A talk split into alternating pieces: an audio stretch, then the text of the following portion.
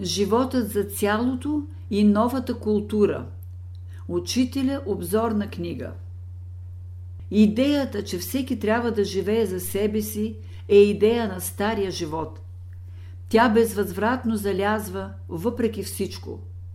Идеята, че всеки трябва да живее за цялото, ето великата идея на новия живот, на новата култура. Тази основна идея сега преустройва целия живот на човечеството. Сегашният свят преминава към нови форми.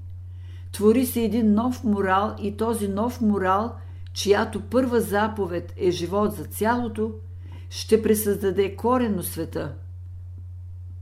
Това е великата задача, която трябва да се разреши на земята. Това е път към вечния живот. Така старите ще се подмладят и младите ще станат силни. Сега започваме да пренасяме онзи свят в този. Материалите от онзи свят пренасяме в този. Учителя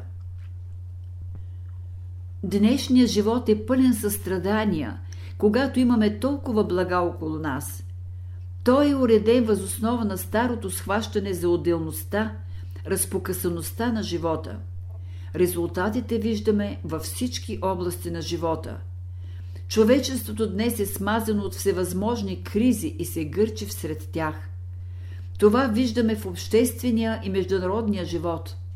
В последния особено ярко изпъква взаимното недоверие, съперничество и борби. Погрешните страни на днешната култура са били досега скрити, потенциални.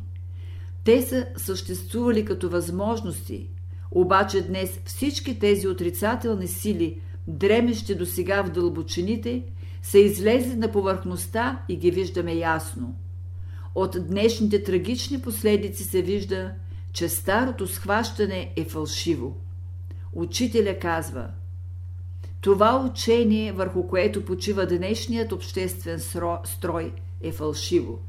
То е остаряло. Днес, както отделните индивиди, така и обществата и народите се намират в трудни условия, не могат да се справят с тях и да ги уравновесят. Това показва, че трябва да се влее нова, жива струя както в индивидуалния, тъй и в обществения и в международния живот. И тази струя се влива вече в живота. Тя носи правилни отношения на частите към цялото. Нима клетките и органите на човешкия организъм биха могли да функционират правилно, ако се изолират и индивидуализират, ако се откъснат от целия организъм. Също така и отделните индивиди, общества и народи трябва да се съзнаят като части на едно велико цяло, за да внесат коренна промяна в формите на живота. Всяка част трябва да съзнае, че преуспяването и благоденствието й се крие в преуспяването и благоденствието на целия организъм. Това е новото разбиране.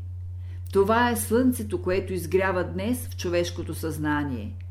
Това е новата вълна, която е почнала да действа в живота и тя се чувства вече все по-мощно във всичките му области.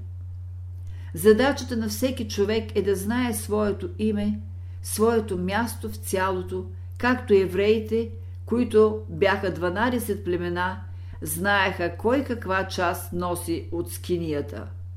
Когато се спираха на почивка, те събираха частите на цялата скиния, съединяваха ги в едно цяло и там се покланяха и благодаряха на Бога. Днес всеки човек казва Аз нося Божественото в себе си. Ти носиш част от Божественото. Един ден, когато всички хора се съберат на едно място и всеки донесе своята част, ще образуват новата скиния, в която всички ще се поклонят на Бога в дух и истина. Целият днешен строй трябва да се промени, да се преустрои в съгласие с закона на цялото. Корената обнова на днешния строй се налага – защото той е в противоречие с закона за единството. При личния живот човек е роб, а при живота за цялото той започва своя възход. Единственият път е живот за цялото. Той трябва да легне в основата на новата култура. Тя е култура на единство. Ново верою е. Единство трябва да има. Когато човек живее за цялото, у него има съзнание, характерно за шестата раса. Животът за цялото ще измени целия обществен строй, който е в грубо противоречие с природните закони.